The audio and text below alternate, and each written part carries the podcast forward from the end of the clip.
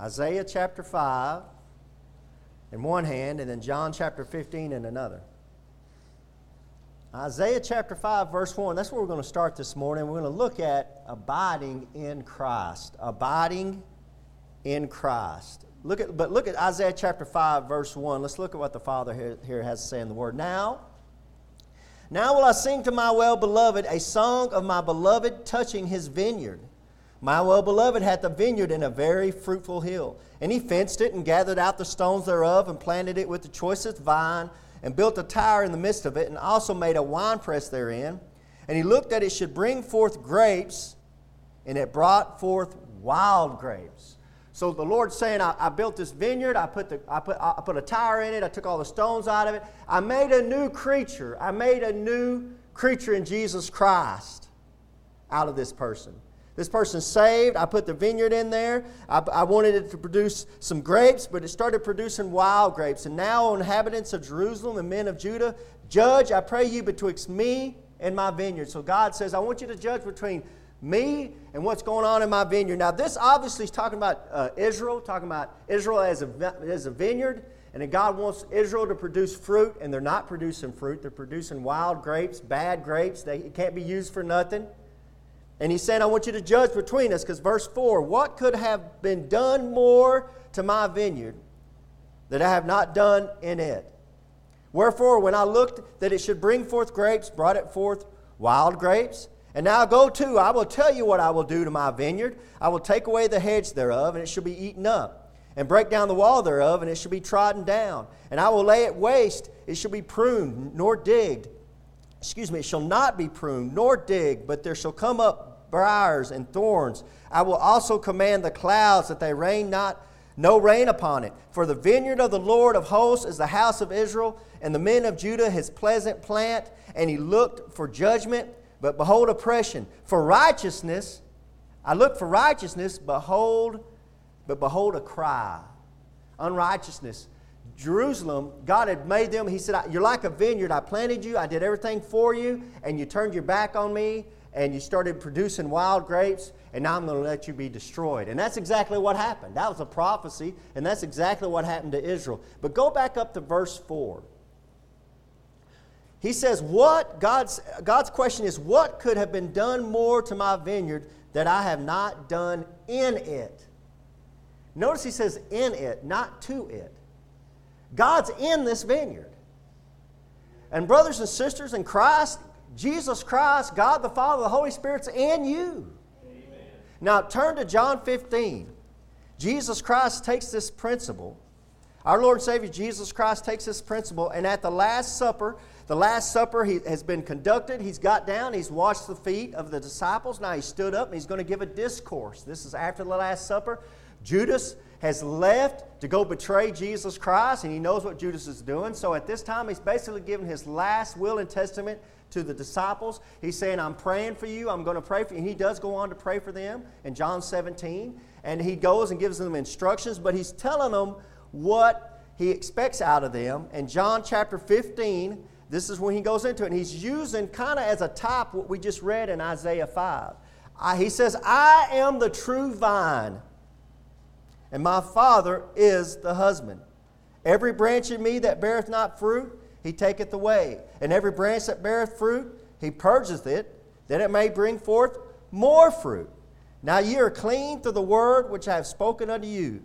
Verse 4 Abide in me, and I in you, as the branch cannot bear fruit of itself except it abide in the vine, no more can ye except ye abide in me. I am the vine, ye are the branches. He that abideth in me, and I in him, the same bringeth forth much fruit. For without me ye can do nothing. This morning I'm going to preach on abiding in Jesus Christ. Why should we abide in Jesus Christ? And maybe more importantly, how can you keep abiding? How can you abide in Jesus Christ? I want to ask those questions, and I want to answer them this morning. Dear Heavenly Father, Lord, I just pray, Father, that it'll be your words that are preached and not mine, Lord God. Put me behind the cross, Father. It's all about Jesus Christ. It's everything about what He's done for us, Lord. We're, we're nothing without Jesus Christ, Lord. We readily admit that, Lord. We're sinners. And Father, we know the only thing that's good in us is you in us, dwelling in us, Father, producing the fruit that you won't produce, Father.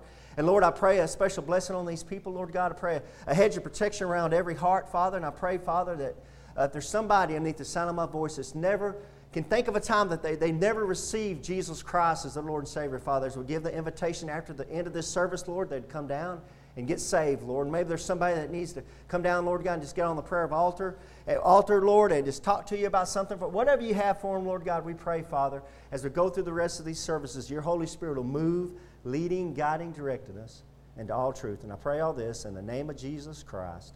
Amen.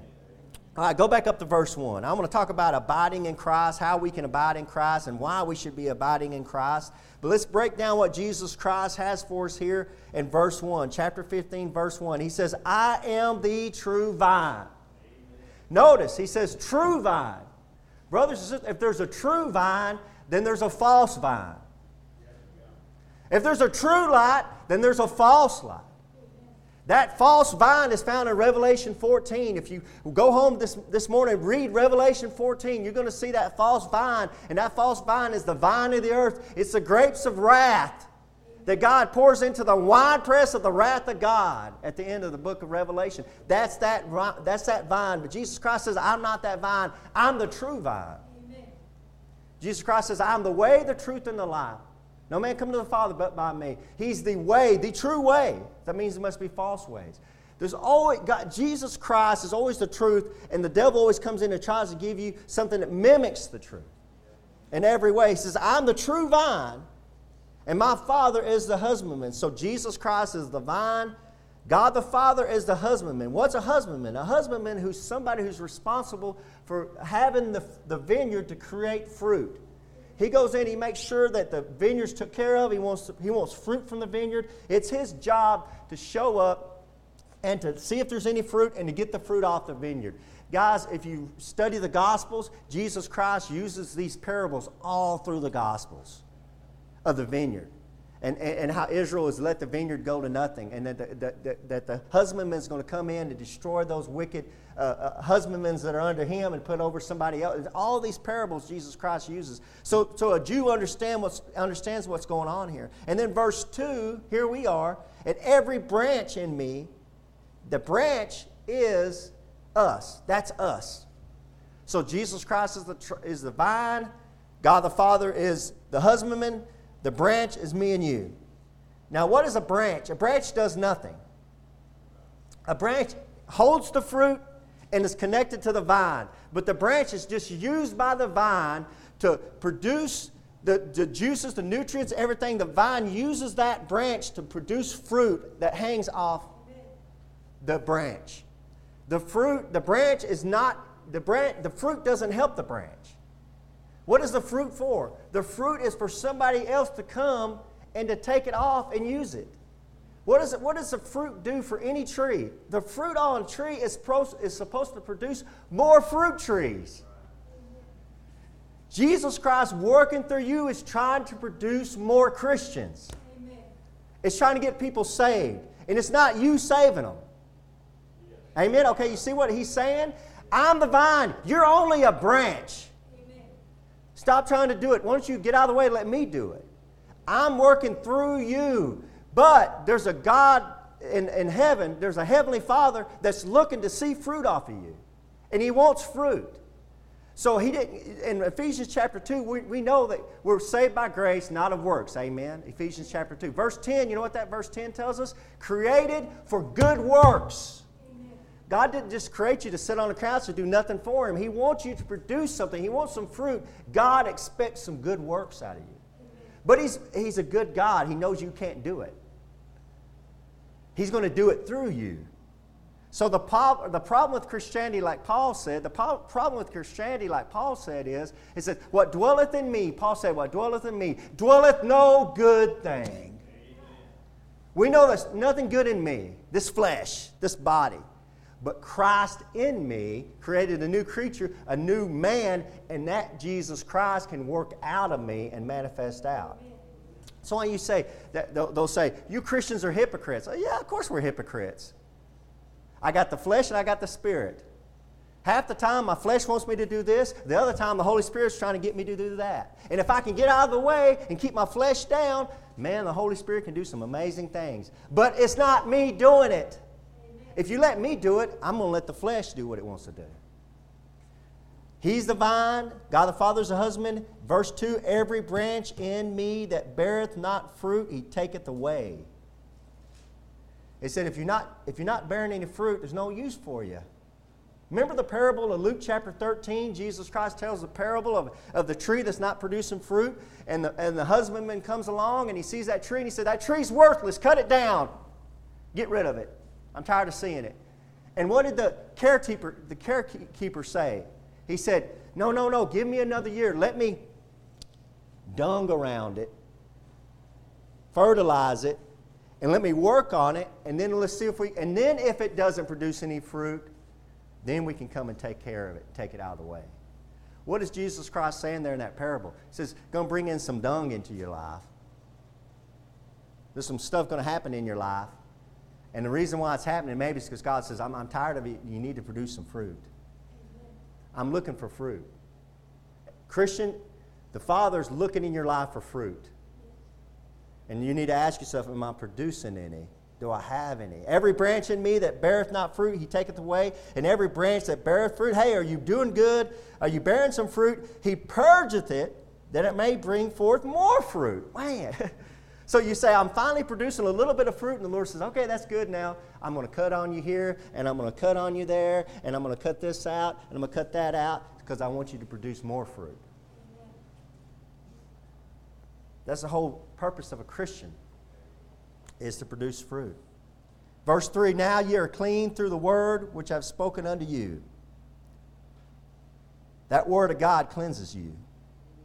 Reading this word cleanses you, guys. That's what verse 3 tells you. All right. Verse 4. Verse 4. Abide in me and I in you. Now, let's got the, that brings us to the question that I want to ask this morning. How and why should we abide in Christ? So let's answer the first question. Why, why should we abide in Christ? Well, we should abide in Christ for fruitfulness. That's already been answered, but let, that, that, that's the obvious answer. Why should we abide in Christ? Because God wants us to be fruitful, for fruitfulness. Now, notice in verse 2, he says, Every branch, that, me, that eh, branch in me that beareth not fruit, he taketh away, and every branch that beareth fruit, there's one, he purges it that it may, may bring forth more fruit. There's two, there's fruit, and then there's more fruit. And then look down at the end, end of verse 5.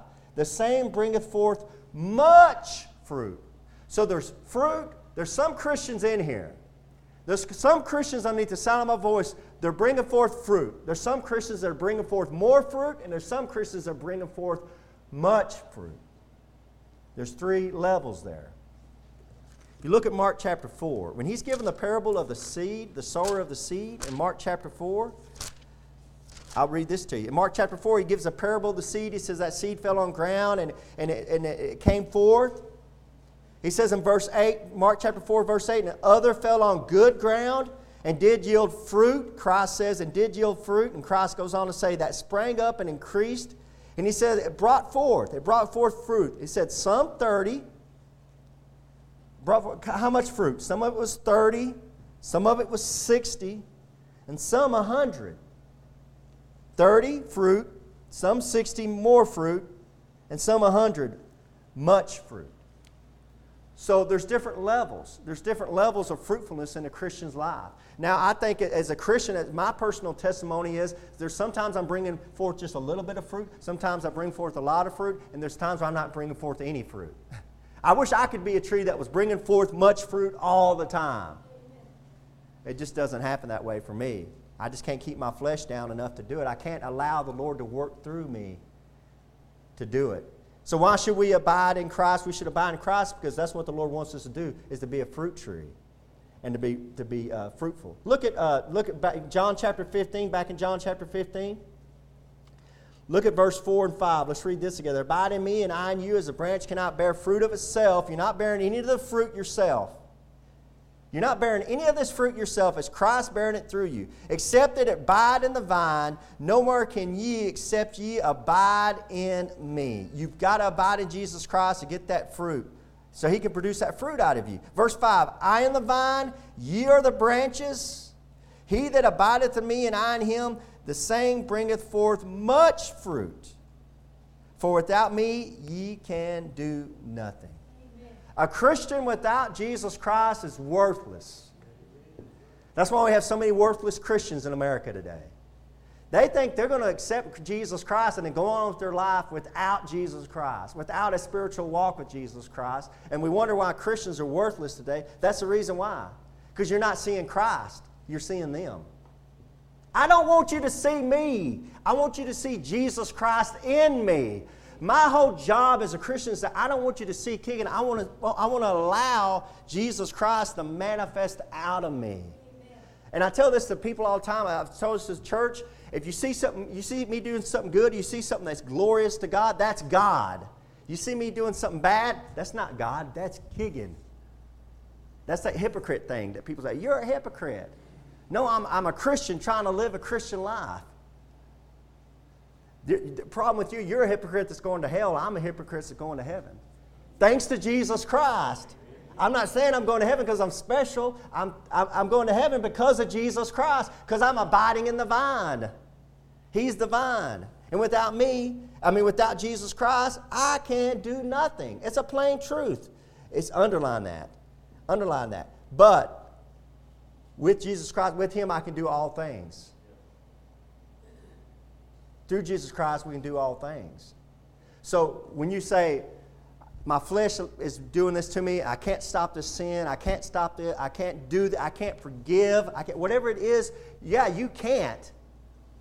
Your flesh can't, but Jesus Christ in you can.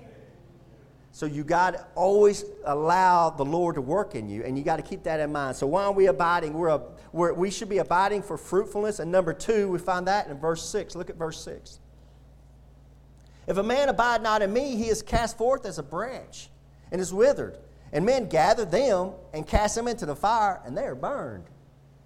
Wow. So when you f- first read that, you might, if you don't know your Bible, don't know Bible doctrine, you might read that and say, well, look, they're, good, they're getting thrown into hell. They're getting thrown into a fire. That's men. Notice it's men gathering them, not angels. What Christ is talking about there is he's talking about being worthless. He says when that branch can't produce anymore, it's worthless.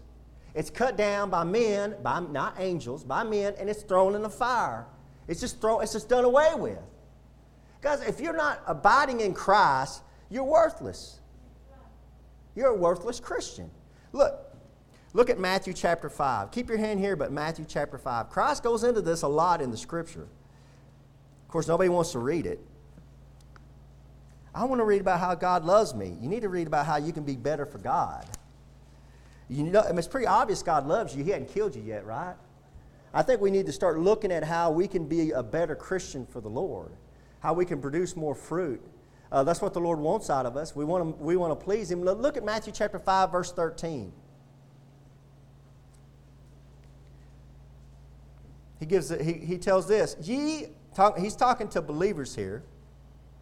We can, apply, we can apply this to believers. You're the salt of the earth.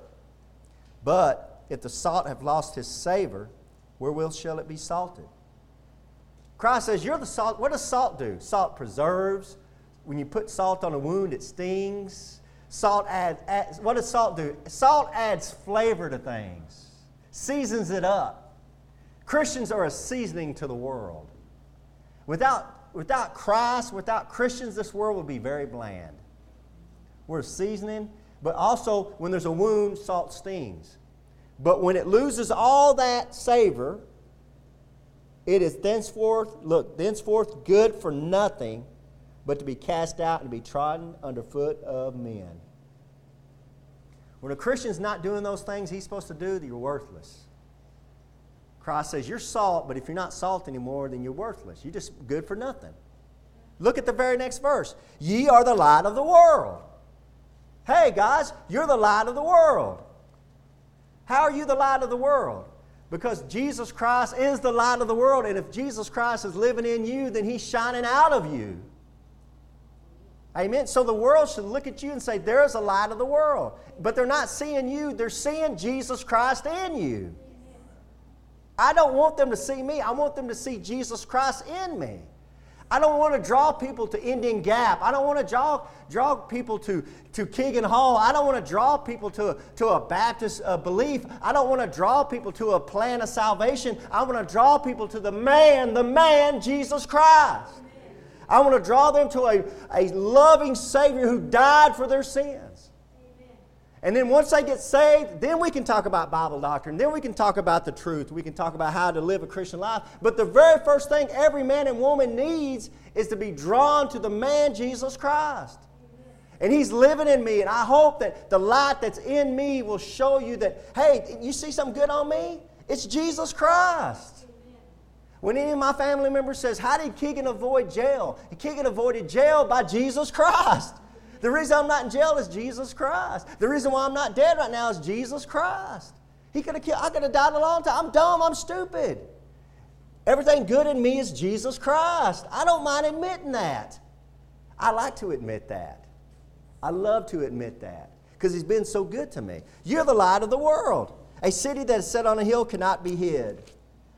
Neither do men light a candle and put it under a bushel, but on a candlestick and giveth light unto all that are in the house. Let your light so shine before men, that they may see your good works and glorify your Father which is in heaven. But that's the message right there. I can call an invitation right there. You're supposed to let God shine His light through you. That's good works. Who gets the glory? Not you. God. Amen. God. He says it right there that you may see your good works and glorify your Father which is in heaven. Yeah, it's your good works, it's working through you, but God gets a glory because it's His light shining through you. Amen. John 15. John 15. Go back to John 15. So we want to abide in Christ so we won't be a worthless Christian. So, so many Christians, they're, uh, they lost their savor. They want so many Christians, this is what's wrong with Christianity today. They want to be just like the world. The world is beating us down so much and trying to shame us for being Christians and try to make us feel so guilty for being Christians and make us feel like we're so evil and we're so wrong. And they call evil good and good evil to the point where a lot of Christians say, you know, I, I want Christ, but I want to live like the world and be in the world so I can be a part of the world. And what happens is, when you start living like that, you're not shining your light and you're not being salt. Because you know what salt does on a wound? Just like I said, it, it burns. And if you're salty, your saltiness is going to season up some Christianity for other Christians, but it's going to burn some non Christians really bad, and they're not going to like it. They're not going to like you. And your light's going to shine bright, and those people that like darkness, they're going to flee from the light. If your light's really shining, you're going to have a hard time keeping non Christian friends. Amen. Because if you're a Christian and you're letting your light shine, you're going to make them uncomfortable and they're going to leave you. I have so many friends. When I got right with the Lord, I got saved, and I, I, I was trying to live for the Lord. I lost so many of my, my, my teenage friends at the beginning. Well, they were no friends at all. But the reason why I lost them is because I didn't want to go out drinking anymore. I didn't want to go out breaking into houses anymore. I didn't want to rob and steal. I didn't want to go out and do all the things that we were doing. And I was no fun. But what they were doing was no fun to me then. You can either let your light shine or you can try to hide it, live in the world. The devil knows you're there, though. Amen. And you're going to be miserable. Okay, chapter 15, John chapter 15. Here's another reason why we need to abide in Christ. Look at verse 7. Let's move on. Look at verse 7. Christ says, If you abide in me, and my words abide in you, you shall ask what you will, and it shall be done unto you. We should try to abide in Christ to get prayers answered. That's what that verse says. We should abide in Christ to get prayers answered. Everybody in this room wants prayers answered. Amen. And thank God He doesn't answer all our prayers because some of them are silly prayers. But we still ask them. We still want the Lord to hear us. We still want the Father to answer them. Well, we need to abide in Christ so He will answer them. Why would God be more prone to answer a prayer of an abiding, Christ, somebody's abiding in Christ? Well, because you're a valuable, fruitful tree. I, I try to raise a garden, and uh, really I'm just a plant killer, is what I am. I mean, I'm surprised they didn't come and try to arrest me for killing all these plants. You know, some tree hugger find out I'm raising a garden. He's a killer. Go get him. You know. So I get these plants, and I've got all these plants, and of course I've killed most of them. You know. This poor, poor you got to pray for the plants. I mean, I'm just a murderer. So I go out there, and I'm, but there's always this one that looks pretty healthy. So guess what? That one gets all my attention. I make sure that that one gets a lot more water. That one gets a lot more. I get put, put some Epsom salt around that one. I want that one's looking good. This one over here, it's like, well, you nah, you're not, not producing any fruit. You're not producing. No, seriously, that squash plant has not produced fruit in a long time. So what happened? I let it shrivel up and die. And my wife went out there, and my wife pulled that thing out of that bucket. I didn't pull it out. I didn't have anything else to do with it. My wife went out there and pulled that thing out. But this one over here, I'm still watering it. It's valuable to me because it's producing fruit. You see where I'm going with this? Christian, if you're doing something the Lord wants you to do and you're allowing Him to use you, your prayers can get answered. Amen. Your prayers can get answered. Now, we know that there's stipulation of this, and it's found. Don't don't turn it. But 1 John chapter five, 1 John chapter five, verse fourteen tells us that if we ask anything according to His will, so it's got to be His will. I mean, sometimes God's will, like it was with Paul, we were learning this in Sunday school. God's will for Paul was for him to be in prison. And, and Paul was getting the glory out of that. Paul says, I'm, I'm glorifying Jesus Christ in prison. Praise the Lord, I'm in prison. He was praising the Lord for being in prison. What happened to Paul? He got out of prison. He went on to be, he lived out to be about 110 years old and died out at, no, no, no. Paul got his head cut off in prison. That was God's will. But Paul was very fruitful for the Lord. And, and when Paul prayed something, God was answering those prayers. But Paul knew, hey, sometimes God's got plans for me that don't go along with my plans. plans. But hey, I'm the tree. I'm just the branch. He's the vine. I'm here to produce fruit. And whatever, however, wherever he wants me to plant me to produce fruit, if he wants me to plant me in prison to produce fruit in prison, that's where I'll be planted. Because I'm only a branch. I'm nothing. And without Jesus Christ, I'm nothing. And Paul understood that, guys. He understood all of that. Look at verse 8. Here's the, here's the fourth reason why we should be abiding in Christ. Here, verse 8. Herein is my Father glorified, that ye bear much fruit. So shall ye be my disciples. The fourth reason why we should be abiding in Christ is simply this to give God the glory. See, when I'm up here preaching this and I'm telling you, hey, it's not me, it's Jesus Christ in me, then I can't, as a pastor, say, Look how great I am, look how glorious I am. Everybody say, No, we know that what's going on here. It's God's using you. God's using you, and God will use you. But who gets the glory in the end? God. Jesus Christ. I give all the glory to Jesus Christ because He's my Savior. So that's why you should be abiding in Christ, so the Father will be glorified. Look at verse 9. Look at verse 9. As the Father hath loved me, so have I loved you. Continue, continue ye in my love. If you keep my commandments, you shall abide in my love, even as I have kept my Father's commandments and abide in his love. These things have I spoken unto you, that my joy might remain in you, and that your joy might be full. Man, that's a beautiful verse 11.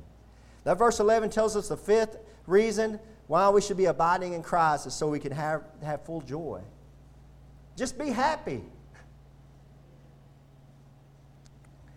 If you're abiding in Christ and allow Him to use you, work through you through the Holy Spirit, you're going to be a happy Christian. And if you're a Christian that doesn't abide in Christ, you're not allowing Jesus Christ to work through you, you're allowing your flesh to run your life, you're a miserable Christian.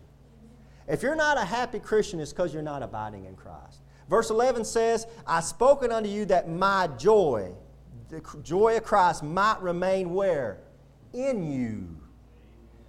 My joy, my happiness doesn't come from what I watched on TV or what music I listened to or how I was, my flesh is stimulated in some way through a drug or some people are, they have their flesh stimulated through, through sex or through drugs or through some other gate they have, so, hearing something, touching something, feeling something. My joy is from within that my joy might remain in you. It's in working its way out. The happiness that a Christian has, nobody can take from us. Hey, Paul was thrown in prison. He should be miserable. He, what happened to him? They tried to take away his joy. You know what? He had more joy. Philippians, He's writing that from prison. It talks more about joy and rejoicing than any other book, any other letter he wrote. Is when he's in prison the longest amount of time, and there's Paul saying, Joy, joy, joy. How does he have that? Because he has Jesus Christ in him. Amen. The grace, the mercy you need is in you working its way out. Amen. You're not working it in, it's working its way out. You're just trying to keep your flesh under control so the Holy Spirit can work its way out. Right? All right, so that's why. That's why you should abide in Christ. Those are the five reasons I got for you there out of those scriptures. Now, here's the main question, though, and this is the main question that I always have. Well, how can we do that, Brother Keegan? how can we abide in Christ? That's, that's, it's, we know it's good to abide in Christ. It's pretty obvious, but how can we? Well, let's look back at verse 7.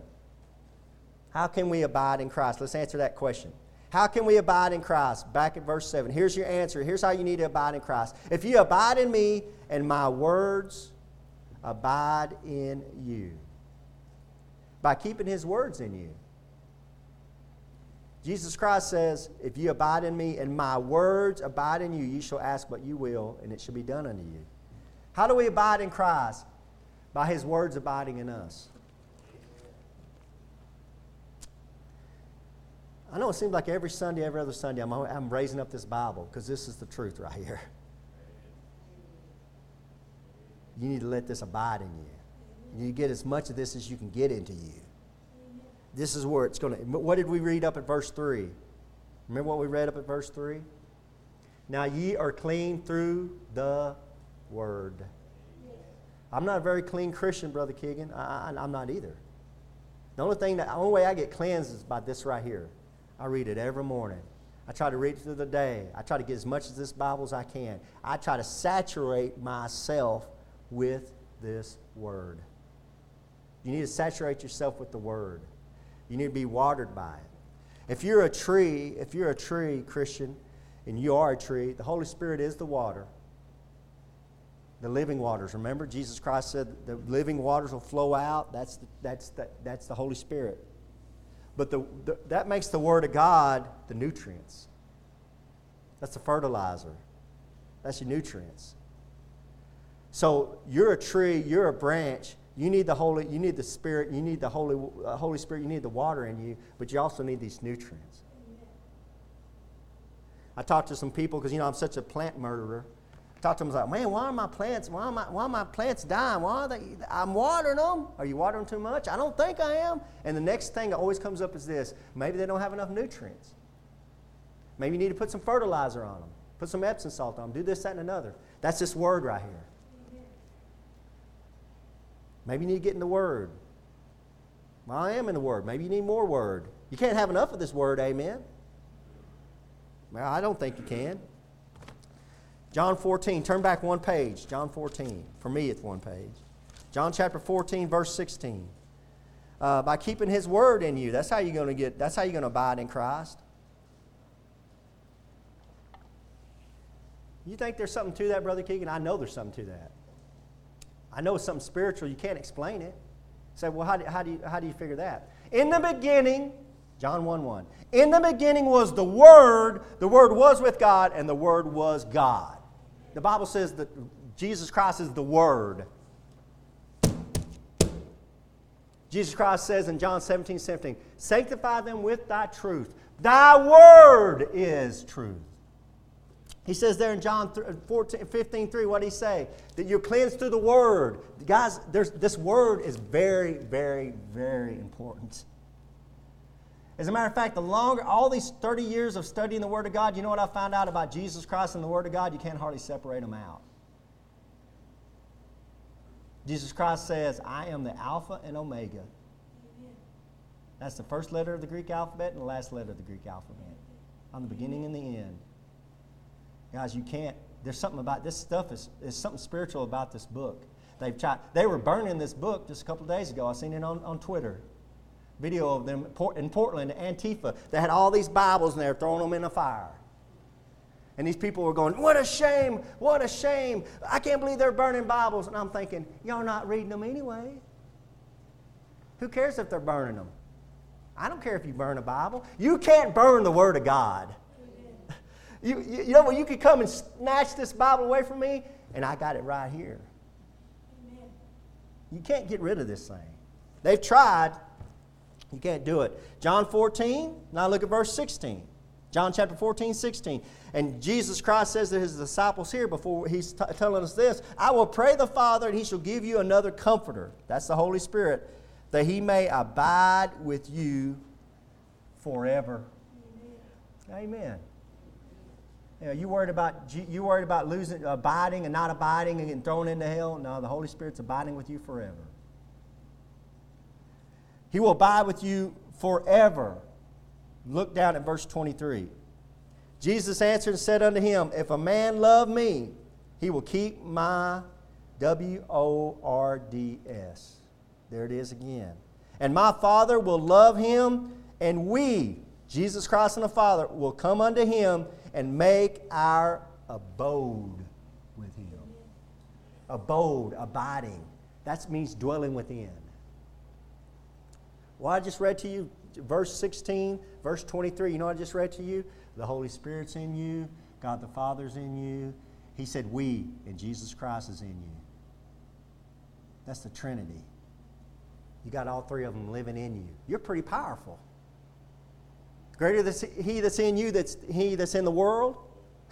yeah, because you got God in you.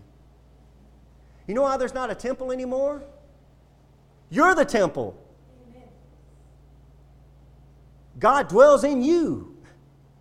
He said, There was a time I dwelt behind a veil, behind it was like it was like an ark like about this size with angels, and I dwelt in the mercy seat. There was a time I dwelt there. I don't dwell there anymore. The veil at the time of Christ, when he was crucified, the Bible says that veil was rent from the top to the bottom. Everybody could see in. Where did God go? Well, he left there and went whoop, foo, right into me, right into you. He says, I'll just dwell here. That's why Paul gives you all kinds of warnings about the way you act. He said, Hey, God's not going to put up with that. He's dwelling in you.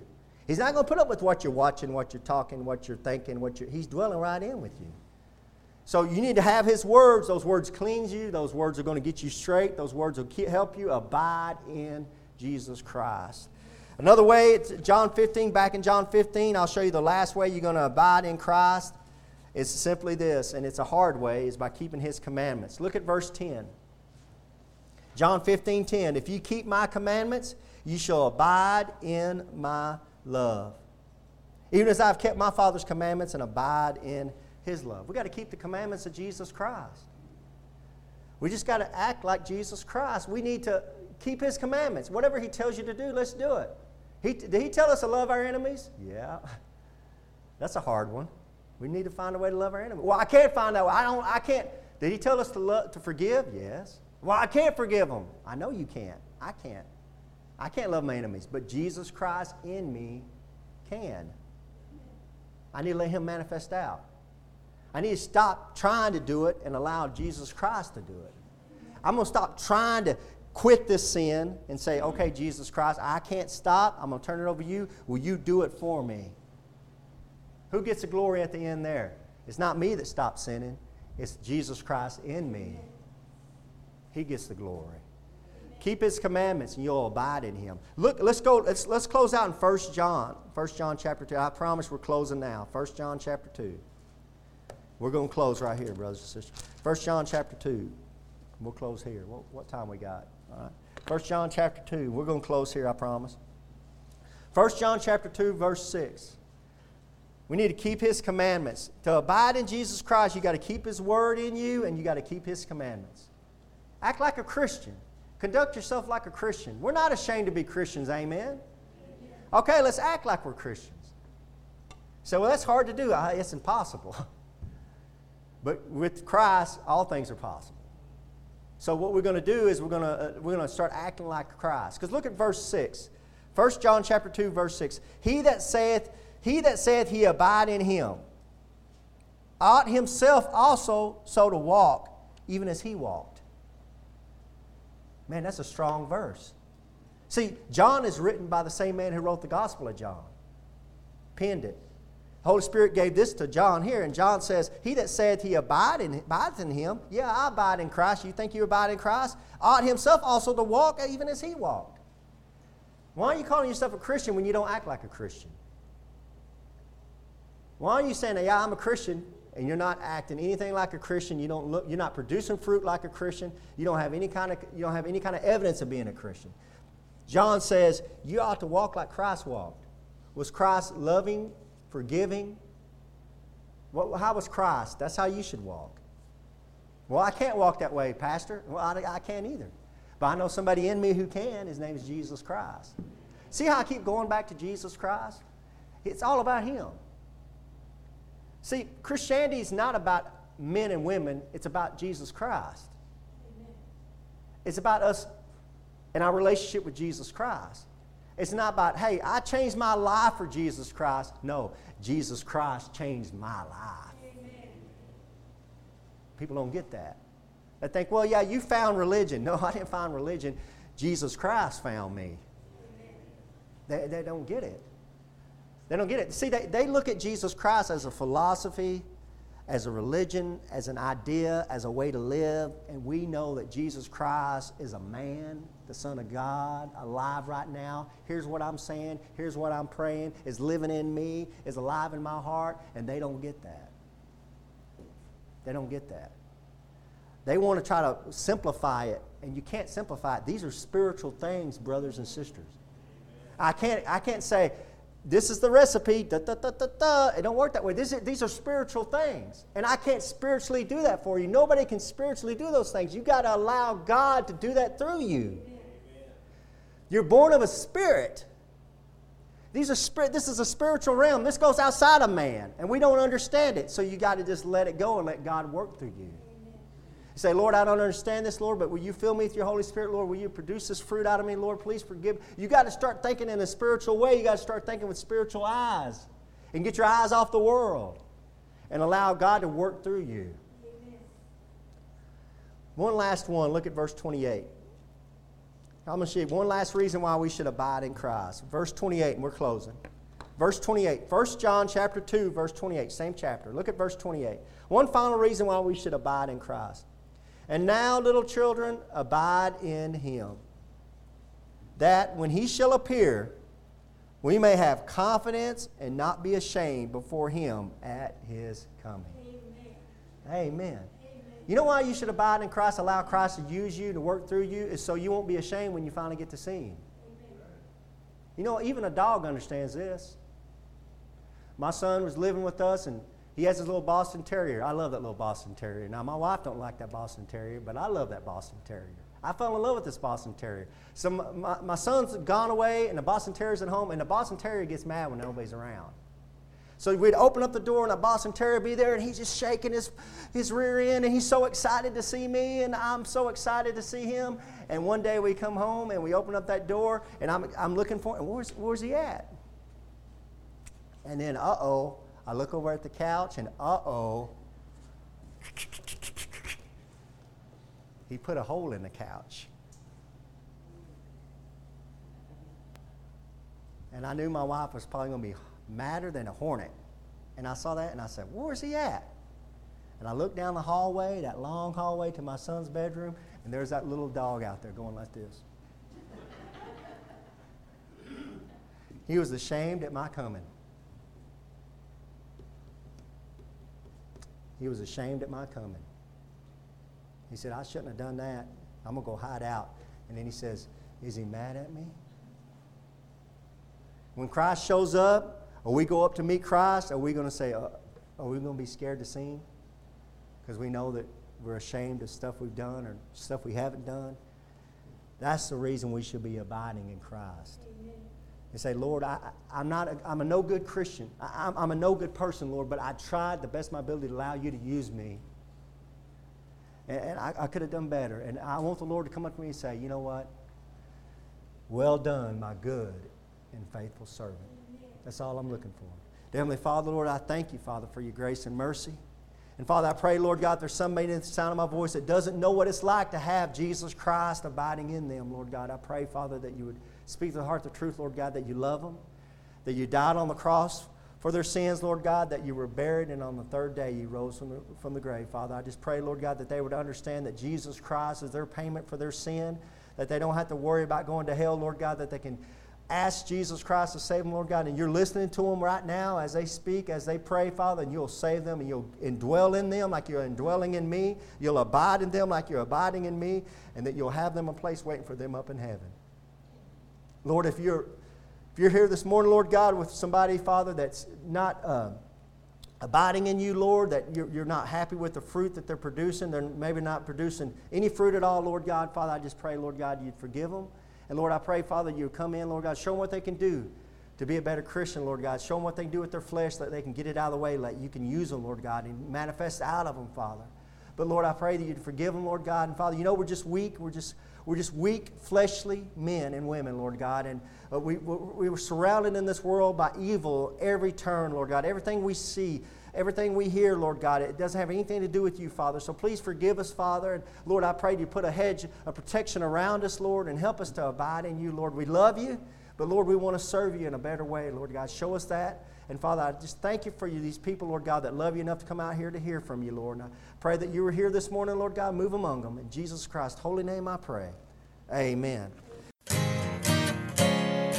Hello, friends. This is Pastor Keegan Hall of Indian Gap Baptist Church of Indian Gap, Texas. If you'd like to contact us, you can do it at IndianGapBaptist.com. On the internet, it's IndianGapBaptist.com. But I have a question for you. If you died tonight, do you know if you would go to heaven? You know, if you're not sure, let me show you a few verses out of the Bible so you can know if you have eternal life.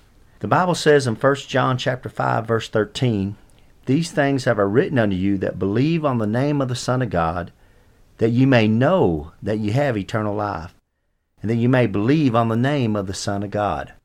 So that verse tells us there that you can know you have eternal life. And I want to show you how you can know that. Jesus Christ talked in John chapter 3, verse 16, and most people have heard this verse For God so loved the world that he gave his only begotten Son, that whosoever believeth in him should not perish, but have everlasting life. That's an amazing verse, of course, talking about how God gave Jesus Christ as a gift to the world, but verse 17 and 18, he went on to say something interesting. For God sent not his Son into the world to condemn the world, but that the world through him might be saved. So the whole reason Jesus Christ came into this world was to save you and to save me and you. But in verse 18, he says something that's amazing. He says that he that believeth on him is not condemned. He's stressing a faith. It's putting your faith into Jesus Christ. But he says there in verse 18, But he that believeth not is condemned already, because he hath not believed in the name of the only begotten Son of God. So he says you're condemned already if you haven't believed in Jesus Christ. It's not like you're going to go to heaven and you're going to stand before God and you're going to have God put your good deeds on the scale and your bad deeds on, on the other side of the scale and He's going to weigh it. And if you've been a good enough person down on this earth, that He'll let you into heaven. It doesn't work that way. Jesus Christ is real explicit here to say that you're condemned already. You need a Savior right now. The same chapter down in verse 36, it says, He that believeth on the Son hath everlasting life. It goes back to a believe, putting your faith in Jesus Christ as your Lord and Savior. But the verse continues, And he that believeth not the Son shall not see life, but the wrath of God abideth on him. See, it's going on right now. You need a Savior right now. You need to be saved from a devil's hell. Paul sums it up real good here in Romans chapter 10, verse 9 that if thou shalt confess with thy mouth the Lord Jesus, and shalt believe in thine heart that God hath raised him from the dead, thou shalt be saved. It's putting your faith in Jesus Christ from the heart. For with the heart man believeth unto righteousness, and then with the mouth confession is made unto salvation. It's very important to confess Jesus Christ because the mouth shows where the heart's at. And in verse 13, he sums it up For whosoever shall call upon the name of the Lord shall be saved. So, friends, as simple as just bowing your head and saying a prayer, something like this Lord, I know I'm a sinner. I know you died on the cross for my sins. I believe you can came up from the grave and are alive right now listening to me. I invite you into my heart to save me. Please save me, Lord Jesus. Amen.